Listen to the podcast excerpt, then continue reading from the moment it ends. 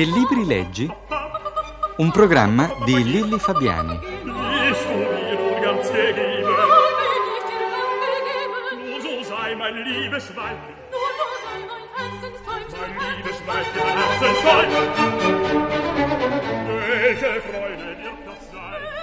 L'incontro per parlare di libri oggi è con Piero Pratesi, giornalista da molti anni, ha iniziato la sua carriera al Popolo, di cui nel 61 è diventato direttore.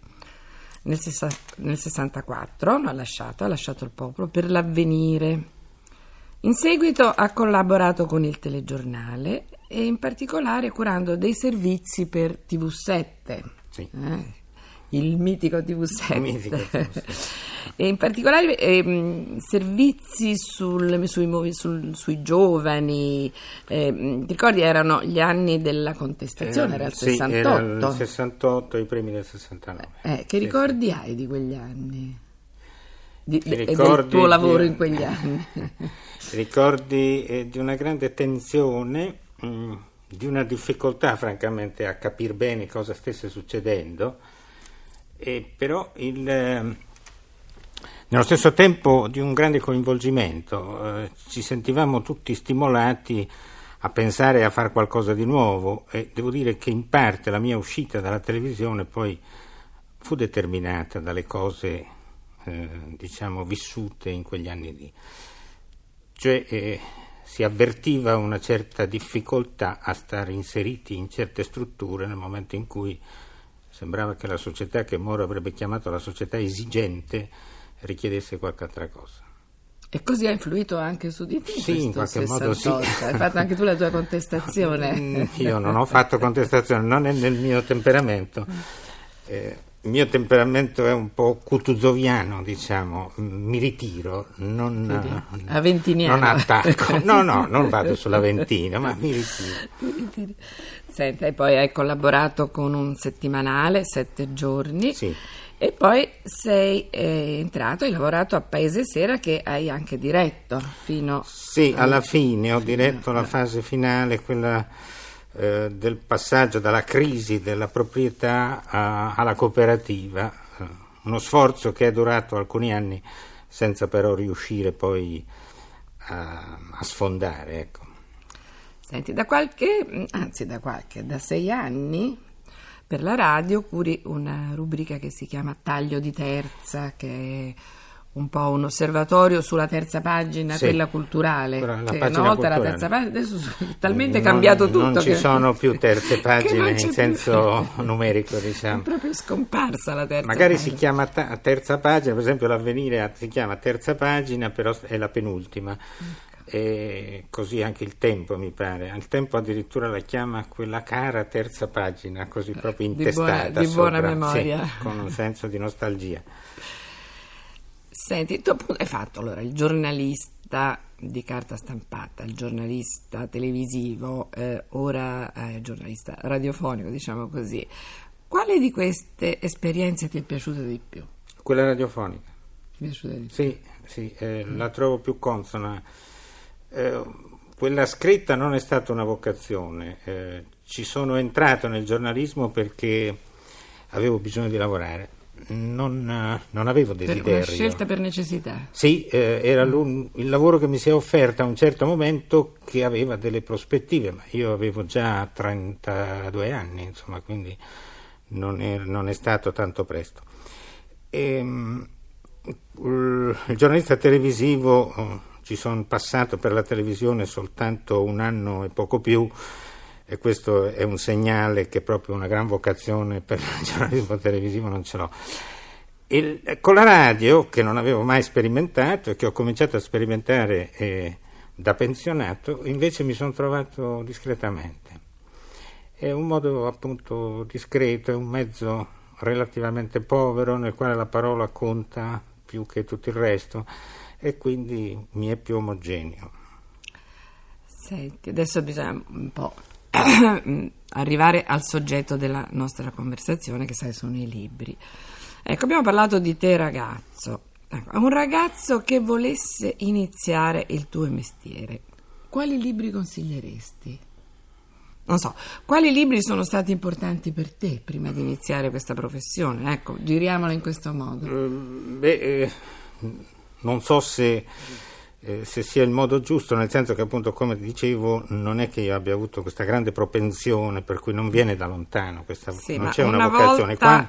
Però ecco, scelta. visto col, ecco. col senno di poi, io consiglierei i, i grandi romanzi e eh, i libri di formazione, eh, la storia e qualcosa anche di filosofia, perché eh, mi pare che eh, quanto più ci si debba immergere nella quotidianità, nella cronaca, nella ricerca di, eh, di notizie o nella descrizione di fatti contingenti, tanto più sarebbe necessario avere un certo sottofondo, non dico mica che, che, bisogna leggere a livello professionale, ma insomma avere un sottofondo di uh, umanesimo che aiuta molto nella, eh, nella comprensione, nella descrizione, nel fornire qualche giudizio per quel poco che tocca al cronista. E, e, quali giornali dovrebbe avere, come si chiama, la mazzetta, il gruppo di giornali ah. che avete voi sotto il braccio?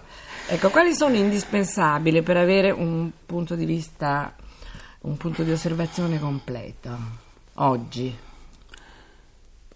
Si può esprimere un giudizio un po' severo dicendo che eh, i, i, grandi giornali mm, sono un po' mm, fungibili per la verità. Ecco eh, naturalmente ognuno poi ha qualche editorialista o qualche eh, commentatore che merita di leggere, quindi praticamente i grandi giornali, i giornali nazionali, sono un po' tutti necessari. Ehm, per quanto riguarda i giornali particolari dipende un po' dalla, dal settore nel quale ciascuno è impegnato, perché allora occorrono i giornali politici per chi evidentemente fa la cronaca politica, anche se non è che diano più informazioni degli altri, ma in sostanza però i punti di vista delle diverse parti politiche finché ci saranno e finché conteranno, vista l'andazzo del momento. E, mh, mi pare che insomma, rappresentino appunto gli strumenti eh, fondamentali. Senti, veniamo un po' a te adesso, te qualche anno fa. Eh, quando eri ragazzo, ricordi qual era l'autore che hai amato di più? Sai, quel libro che si legge, rilegge, che quasi si consuma, che, che qui la, la copertina Beh, diventa quasi un foglio. proprio ricordi? da ragazzino eh, eh. io ho avuto, credo, quello che hanno avuto un po' tutti, cioè eh, avventure, mh, mm, da Salgari a Verne, a, non saprei dire altro in questo momento. Um, ho, ecco, ho avuto forse una cosa che i ragazzi oggi non hanno, cioè i libri della Scala d'Oro. Non so chi, eh, forse per chi ascolta oggi. Tutti, non, gli, non... tutti gli ospiti che sono passati da qui, no, non proprio giovanissimi, hanno nominato eh, la, Scala d'Oro, la Scala d'Oro. Perché la Scala d'Oro era una forma di sintesi che andava dal. Um, dai classici. Io ho letto le avventure di Ulisse, le avventure di Achille in, queste, in, questi racconti di sintesi fatti appunto in questa collezione, che non ricordo più di quale editore fosse per la verità, perché a casa non ce n'è più nulla. E poi, eh, e poi ecco un'altra memoria di me ragazzino è la lettura dei Promessi Sposi. Io avrò avuto dieci anni, con una particolarità che mio fratello, che era di cinque anni più grande di me, mi segnava i pezzi da non leggere, non per censura, ma per noia. E quindi tutta la parte delle gride, tutta la parte, non so, delle truppe di Wallenstein che arrivano a Milano nel milanese eh, e altri pezzi di questo tipo che eh, mi furono risparmiati allora. A me, insomma, interessava la trama che ho seguito, però quello è rimasto un libro che rileggo praticamente ogni 3-4 anni. Senti Piero, eh, quando tu eri eh, piccolo in Italia eh, vigeva il regime fascista. Sì, certo. Ecco, e in Fino qualche a... modo ti ha un, influenzato oppure costretto o impedito? Ha avuto influenza su di te? Cioè, c'erano dei libri che in Italia non arrivavano, per esempio. Certamente, Oppure altri però che, non che ho ci erano avuto imposti. nemmeno invece. modo di desiderare. I libri imposti erano quelli scolastici che in sostanza non... terribili insomma, erano.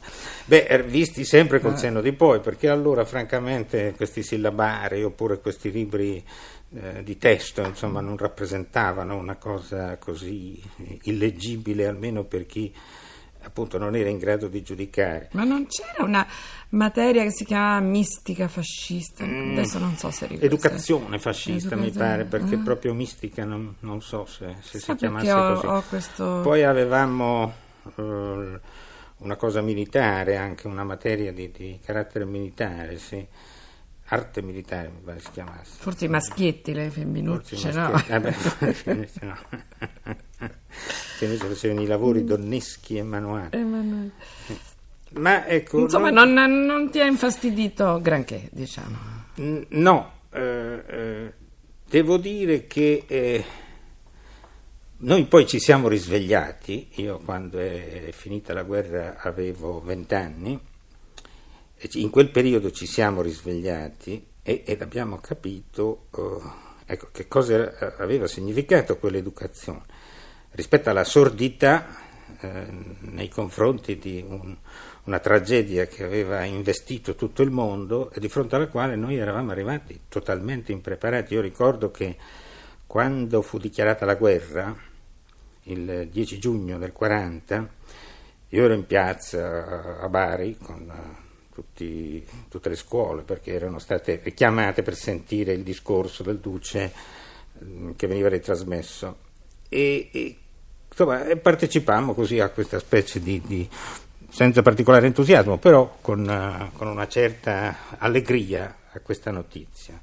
E quando io sono tornato a casa ho trovato mia madre che piangeva e io non ho capito perché piangesse, l'ho capito cinque anni dopo. Ecco.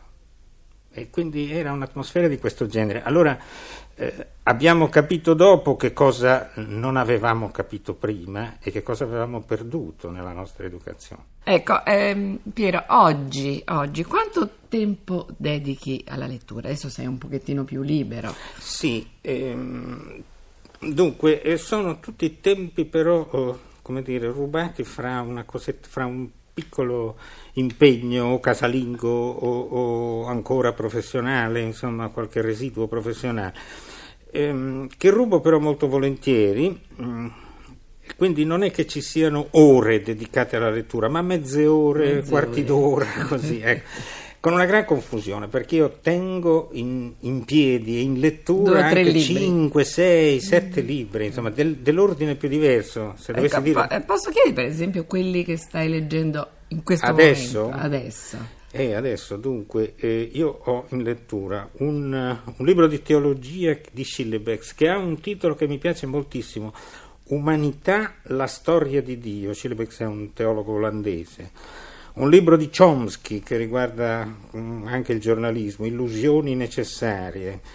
La fine della storia, che è il libro di Fukuyama, poi eh, La linea d'ombra di Conrad, e ho quasi finito di leggere un libro di Nerino Rossi che è La Pavona, un libro eh, che mi è piaciuto abbastanza. E fra l'altro devo leggere anche il nuovo catechismo. Mamma mia, che compito. Altro che mezze ore. Insieme a Piero Pratesi saluto i nostri ascoltatori. Auguro a tutti una buona domenica. Arrivederci a tutti.